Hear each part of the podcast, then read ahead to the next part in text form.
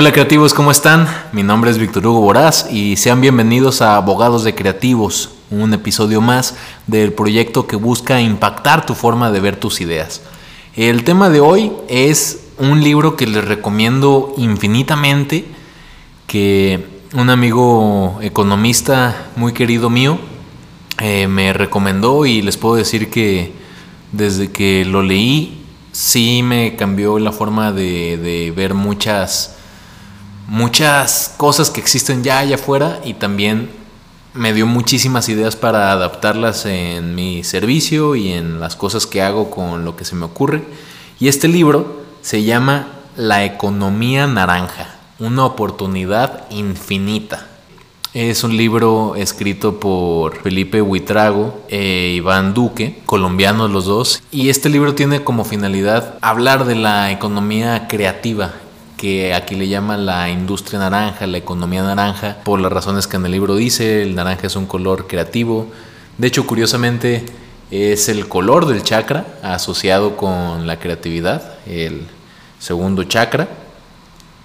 Y en él hay, muchísimos datos muy interesantes y inicia eh, hablando sobre el crecimiento exponencial de la comunicación habla sobre lo que le tardó a ciertos inventos llegar a una audiencia de 50 millones de personas.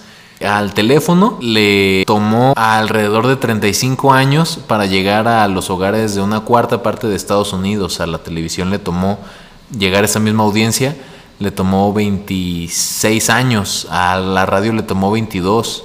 A las computadoras les tomó 16. Al internet le tomó 7 y a las demás plataformas que están en internet les tomó un par. Hoy en día una audiencia de 50 millones de personas vayan a TikTok y vean pues la cantidad de millones de seguidores que tienen los más famosos TikTokers, eh, los TikToks eh, más compartidos, vean cuántas compartidas tienen y ahí vamos a empezar a visionar todas las posibilidades que hay en estos aparatitos desde donde me estás viendo esta red de intercomunicación que ha seguido un camino muy interesante en relación con la creación artística. A llegar a una audiencia de 50 millones de personas, que es lo que les digo, a la televisión le tomó 13 años llegar a esa audiencia. Al internet le tomó 4, al iPod de, de, Apple, que ya muchas nuevas generaciones ni van a saber que es un iPod antes de los iPhone. Había estos iPods, no sé si todavía los hagan, la verdad me declaró un ignorante en eso. Y a Facebook le tomó dos años llegar a 50 millones de personas. El caso de Spotify es un caso muy interesante. Spotify llega a 50 millones de usuarios en 2015 y reporta unos ingresos en ese año de 19 millones de dólares. Algo muy curioso es que de esos 19 millones de dólares, Spotify salió con, números negativos en cuanto a utilidad. Esto lo pueden revisar en internet, es muy interesante si lo hacen. El caso Spotify porque durante sus primeros años Spotify estuvo operando con pérdidas porque a pesar de tener muchos ingresos, la cantidad de dinero que se le iba en el pago de licencias es abismal. Hasta hace un par de años apenas Spotify pudo regularizarse, pero fue un proyecto de largo plazo porque se tuvo esta visión, esta visión de, explotar regalías. Es un caso muy interesante de un engranaje de un montón de autorizaciones de derechos de autor, porque Spotify es una aplicación que le pertenece a una empresa que reproduce música que no es de ellos, así que necesitan la autorización de esos compositores y también de los artistas que las cantan para poder tener sus canciones dentro de esa plataforma. Eh, Spotify es, a mi parecer, una plataforma que tiene un caso de propiedad intelectual que ejemplifica muy didácticamente esta economía naranja, esta economía creativa, esta economía que, que tiene esta materia prima infinita que es el intelecto humano. Me encanta decir que es una materia prima infinita porque por más adaptaciones que le hagamos una historia, claro, se puede gastar comercialmente y hartar al público, eso es otra cosa. Pero el estar sacando cosas y cosas y cosas, adaptaciones de una sola idea, a mí me parece brillante, me parece que es tal vez la característica más fascinante de nosotros como especie animal. Esta particularidad de poder tener ideas, plasmarlas y explotarlas. Piénselo, ningún otro animal hace eso. Tal vez eso es lo que nos hace humanos. No lo sé, eso es tema para otro podcast y de otro tema. Pero en este libro de la economía naranja también hacen una comparación muy interesante sobre la hidroeléctrica Tres Gargantas, que está en China, que tiene la capacidad de proveer el 10% de la electricidad en China, que es, según los datos de este libro, más o menos 28 millones de hogares y varias fábricas.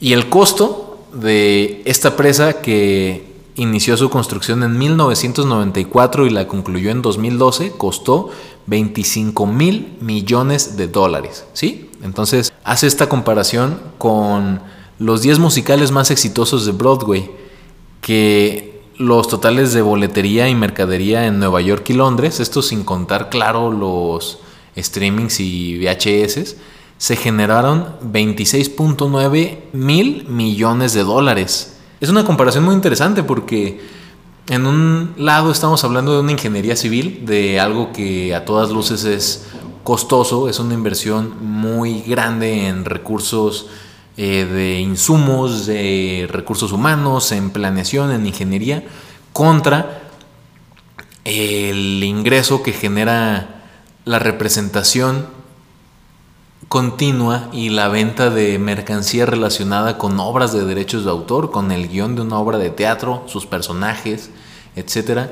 Y estas comparaciones nos permiten abrirnos un poquito más en cuanto a la forma que tenemos de desarrollar nuestra empresa. Yo muchas veces cuando hablo sobre las marcas no tradicionales, estas que pueden ser olores, que pueden ser sonidos, que pueden ser hologramas, le digo a, a los que asesoro, explótalas. Cuando hablo con estudiantes de carreras creativas como mercadotecnia, como publicidad, periodismo, gestión cultural, les digo, ¿a poco no estaría padrísimo? ¿A poco no estaría padrísimo que tú le puedas ofrecer a tus clientes una estrategia en la que el distintivo de la campaña publicitaria es el olor del producto o es el sonido que tiene, no es un holograma que nadie más puede hacer. Serían estrategias muy interesantes que muchas veces por desconocimiento de todas estas capacidades y posibilidades no aprovechamos al 100%. Una figura clave que está en este libro y que de hecho he usado en muchas asesorías es eh, un triángulo de la industria creativa. Es un triángulo en el que en una punta está el creativo, el creativo cuya función es crear, es estar constantemente actualizándose, es estar constantemente preparándose, mejorando, creando cada vez mejores obras, cada vez nuevas ideas, cada vez más profesionales, más detalladas, más aterrizadas, de mayor calidad. Y ese es su trabajo. Él no tiene que estarse preocupando por cómo pagar la luz de lo que está trabajando, o cómo conseguir los proyectos para crear más, o cómo pagar el video, cómo pagar la producción de los sonidos que está grabando, porque ahí es donde entra otra punta del triángulo, es donde entra el empresario. El empresario, el inversionista es el que tiene que estar eh, metiendo la inversión, es el que tiene que estar viendo qué gastos se están generando por la creación y solventarlos. En ese sentido, la punta que queda es el manejador, el manager. Este manager tiene que estar consiguiendo los tratos, tiene que estar consiguiendo y colocando las obras del creativo en todos los lugares donde se pueda y el empresario es el que tiene que estar proveyendo de todo lo que haga falta para que el manejador coloque esta creatividad en todos lados. Eh, por eso mismo el manejador tampoco tiene que poner de su dinero porque ahí caería en un conflicto de interés. Esto en el caso en el que estén separados. Hay muchísimos y en la práctica los creativos terminan siendo estas tres puntas. La forma ideal que describe este libro es que estén separados.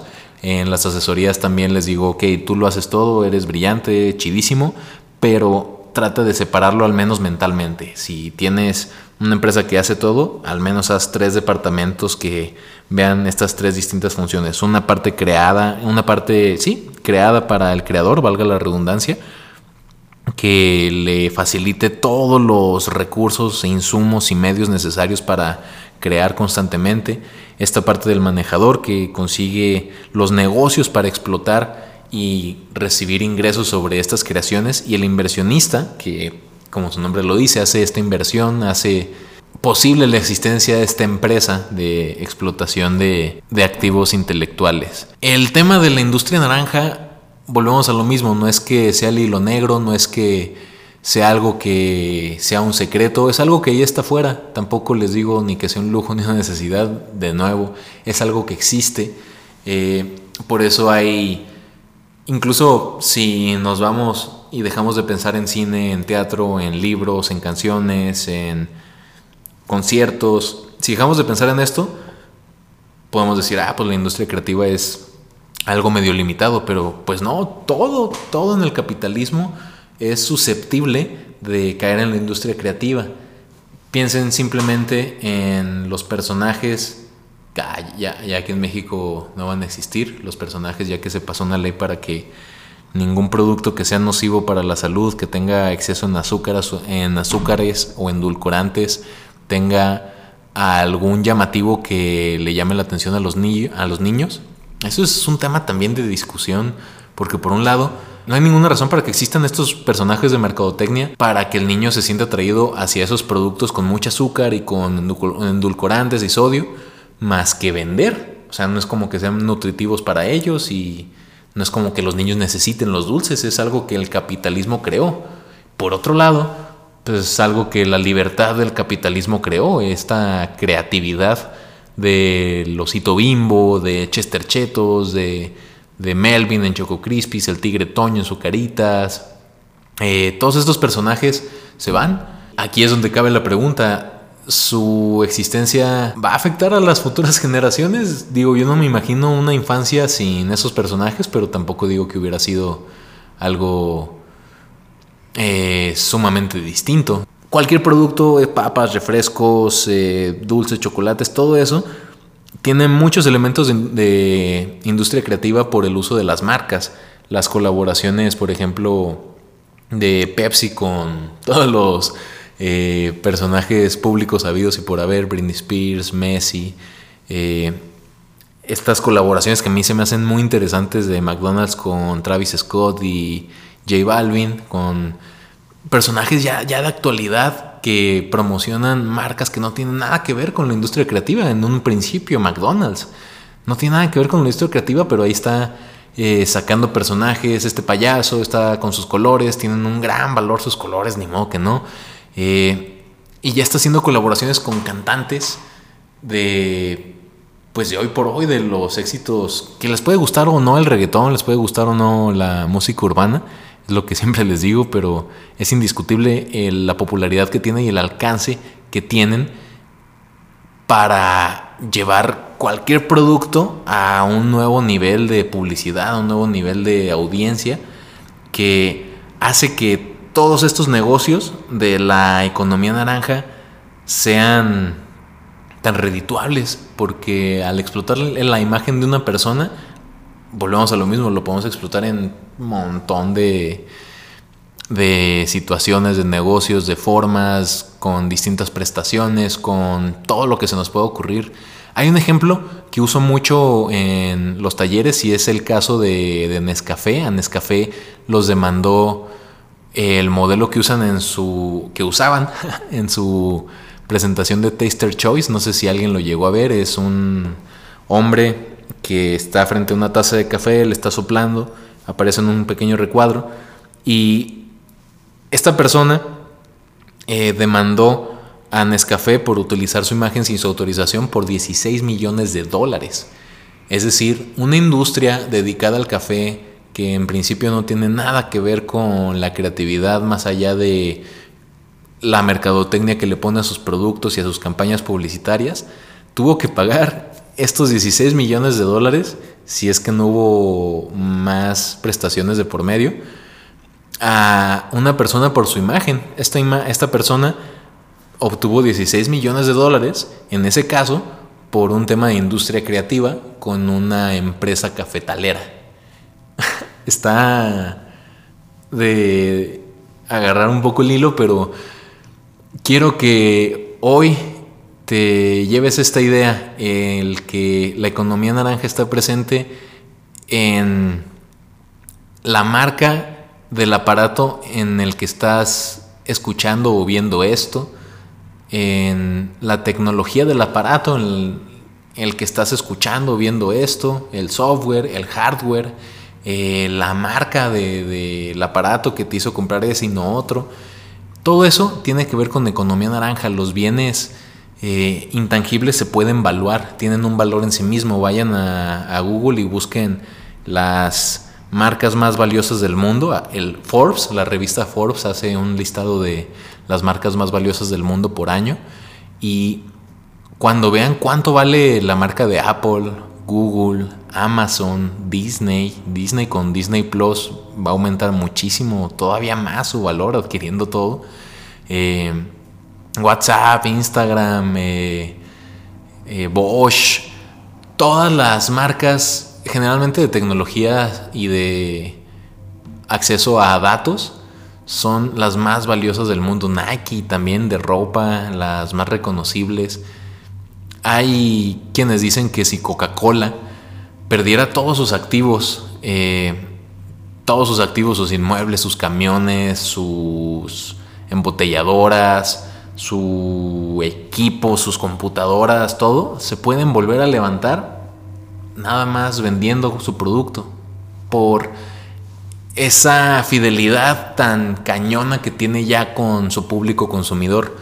Se puede levantar de nuevo Apple, Google, Samsung, toda la tecnología que tienen ellos en desarrollo, todavía que no sale, sino que están en proceso de, deja tú de patentar, de generar para ya tener una materialización de esto, como hablábamos, para ir a patentarlo.